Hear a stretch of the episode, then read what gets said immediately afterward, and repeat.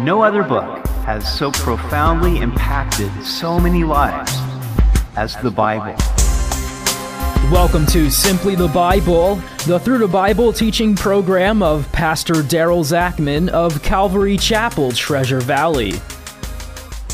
Today we see where Hezekiah sends his staff to inquire of the prophet Isaiah, who tells them that God will defeat the Assyrians. This encourages Hezekiah to pray. We hope you'll join us as Pastor Daryl continues in 2 Kings chapter 19 on Simply the Bible. When you receive really bad news, what do you do? To whom do you go to for help? King Hezekiah of Judah had just received some really bad news.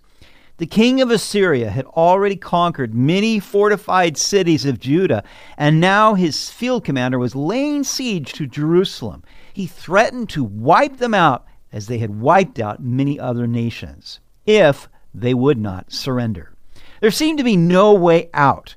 No other nation had been able to withstand the mighty king of Assyria. Hezekiah was in a desperate situation, and there was no one to turn to except for the Lord. We continue in 2 Kings chapter 19. And so it was, when King Hezekiah heard it, that he tore his clothes, covered himself with sackcloth, and went into the house of the Lord. Then he sent Eliakim, who was over the household, Shebna the scribe, and the elders of the priests, covered with sackcloth, to Isaiah the prophet, the son of Amos. And they said to him, Thus says King Hezekiah, this day is a day of trouble and rebuke and blasphemy, for the children have come to birth, but there is no strength to bring them forth. It may be that the Lord your God will hear all the words of the field commander, whom his master, the king of Assyria, has sent to reproach the living God, and will rebuke the words which the Lord your God has heard. Therefore, lift up your prayer for the remnant that is left. Hezekiah tore his clothes, he put on sackcloth. These were signs of great mourning. And he had no place else to go. So what did he do? He went into the house of the Lord. Many times when we receive bad news, we go every place else. We call the doctor, we call the lawyer, we call our friends, we call our pastor, we post it on Facebook. But do we go to the Lord? Hezekiah was not a priest. He could not go into the sanctuary of the Lord. He could only go into the court outside the sanctuary as far as the altar of burnt offering. We, on the other hand, through the blood of Jesus Christ, may enter into the most holy place. We can come boldly to the throne of grace to find mercy and help in our time of need. But is that what we do? Not only did Hezekiah go into the house of the Lord, he also sent Eliakim, Shebna, and the elders of the priests, covered in sackcloth, to the prophet Isaiah. Now, this is the first time Isaiah is mentioned in 2 Kings. Hezekiah had brought about great spiritual reforms to Judah, but he realized that this may not have been enough to turn the tide of judgment that was coming upon Judah for the sins of King Ahaz Hezekiah's father. Obviously, God had allowed the Assyrians to conquer over 40 fortified cities in Judah. Something was going on. So Hezekiah sent this delegation to humbly seek the word of the Lord through Isaiah. When things go wrong, we ought to always seek the Lord and listen to his voice. We ask him to search our hearts and show us any evil way that may be in us.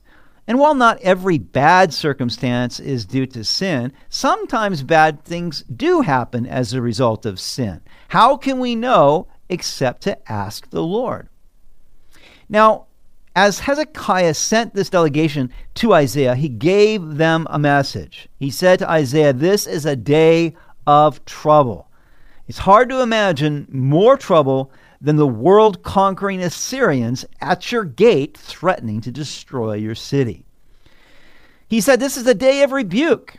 Hezekiah saw the hand of the Lord in this chastening of his people. Third, Isaiah said this was a day of blasphemy. The field commander had spoken blasphemous words against the Lord, placing him on the same level as the gods of the nations that were merely idols made of wood and stone. And Hezekiah said, This is like a child that comes to the point of birth but cannot be born. Hezekiah used this illustration. The baby moves into the birth canal, but the mother lacks the strength to push and deliver her child. Thus, what should have brought great joy instead brings great anguish. Likewise, there had been so much hope and anticipation in bringing spiritual revival to Judah, but now there was grievous disappointment. And so Hezekiah said that it could be that the Lord will hear these blasphemous words that the field commander has said. So, Isaiah, lift up your prayer to the Lord on behalf of the remnant of the faithful ones in Judah. So the servants of King Hezekiah came to Isaiah, and Isaiah said to them, Thus you shall say to your master, Thus says the Lord, Do not be afraid of the words which you have heard with which the servants of the king of Assyria have blasphemed me, surely I will send a spirit upon him, and he shall hear a rumor and return to his own land, and I will cause him to fall by the sword in his own land. So Isaiah returned King Hezekiah's inquiry with a word of encouragement. How often, when we go to the Lord seeking Him, we've got some big trouble that we're bringing to Him, and we just humbly come before the Lord and say, God, just here's the situation, you know. And how often does the Lord encourage us through the comfort of His Word? Now, Isaiah said, Don't be afraid of the words that you've heard, as the king of Assyria has blasphemed me. I will send a spirit upon him. The Lord had the power to put thoughts into the mind of the king of Assyria, which is what he was going to do. You know, Proverbs 21 1 says, The king's heart is in the hand of the Lord. Like the rivers of water, he turns it wherever he wishes. Sometimes we can look at those in authority, whether it's a king or president or whomever, and we get all impressed with what they say and do and think. But you know, ultimately, God can control them however he wants to do. And that's why we need to pray for our leaders. He's going to hear a rumor, the Lord said, and he's going to return to his own land, and there he will fall by the sword. God was going to take care of this situation. God was going to take care of the king of Assyria. Why? Because Hezekiah had placed his trust completely in the Lord. And once we can do that, trust the Lord, and we hear from the Lord that the Lord is going to take care of the situation, my, oh my, what a marvelous place of surrender that is. Just realizing that God is in control and that God has it. Then the field commander returned and found the king of Assyria warring against Libnah, for he heard that he had departed from Lachish. And the king heard concerning Tirhakah, king of Ethiopia, Look, he has come out to make war with you.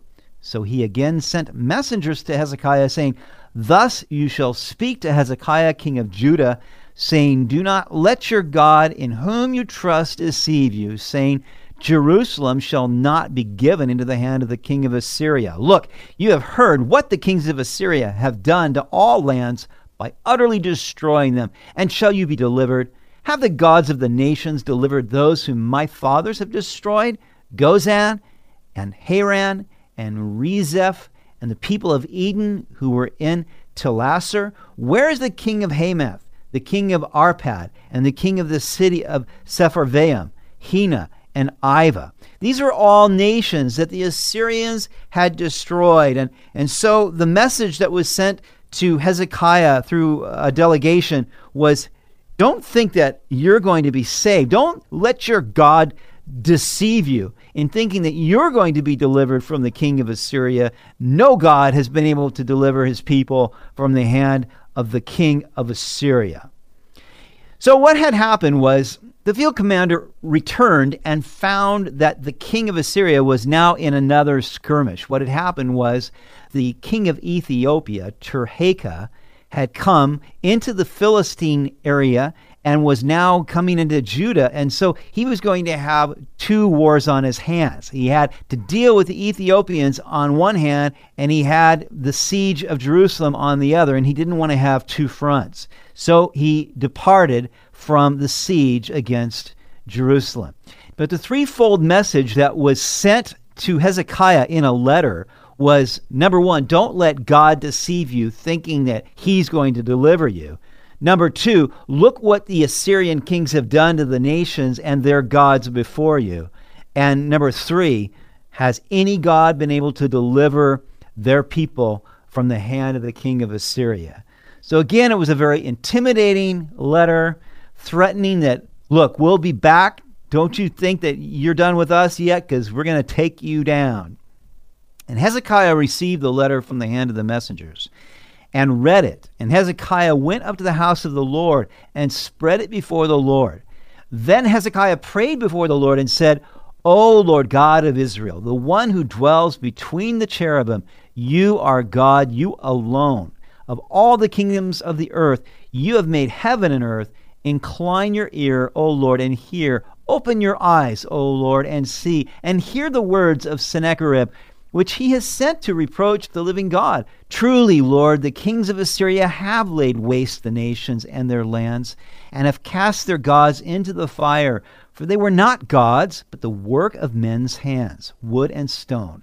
Therefore they destroyed them. Now, therefore, O Lord our God, I pray, save us from his hand, that all the kingdoms of the earth may know that you are the Lord God, you alone. Hezekiah did something very wise here. He took this letter and he spread it out before the Lord. And that's what we need to do when we come across problems that are just too much for us. We just need to spread them out before the Lord. Tell the Lord about the problem, the circumstances. Yes, He already knows, but He wants us to cast it all on Him. That's what Peter says casting your cares on Him because He cares for you. And then Hezekiah prayed to the Lord. He said, You're the Lord God, creator of all. You are God of the universe. You can handle this. And I think that's what's so important when we are overwhelmed with a problem as we come and begin to praise the Lord and remind ourselves just who we are dealing with and how powerful He is. He's so much greater than the problems that we have. Hezekiah said, Incline your ear and hear, open your eyes and see. Yes, it's true, the Assyrians have conquered the nations. Hezekiah couldn't deny that fact. And they had destroyed the gods of the nations. But Hezekiah said they were not true gods. They were simply made of wood and stone, idols, not like you, Lord, the God of heaven and earth, the only sovereign living God. So he said, Save us from the hand of the king of Assyria. And the last thing that Hezekiah said, which I think is so great glorify your name. You know, that's what we need to remember that in all the circumstances that come our way, whether they're good or bad, God is seeking the glory of his name and he's seeking our ultimate good. And sometimes it's hard to see where our ultimate good comes in. But if we will take that before the Lord, spread it out, and say, Lord, glorify your name through this problem. I'm going to trust in you and I cast it upon you.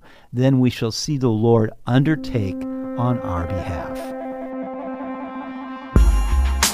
You've been listening to Simply the Bible, the Through the Bible teaching program of Pastor Daryl Zachman of Calvary Chapel, Treasure Valley. For more information about our church, please visit our website at calvarytv.org. To listen to other episodes, go to 941thevoice.com or check out our iTunes podcast. Tomorrow we'll see where the Lord answers Hezekiah through the prophet Isaiah he speaks against King Sennacherib of Assyria and then does something no one expects. We hope you'll join us as we continue in the book of 2 Kings on Simply the Bible.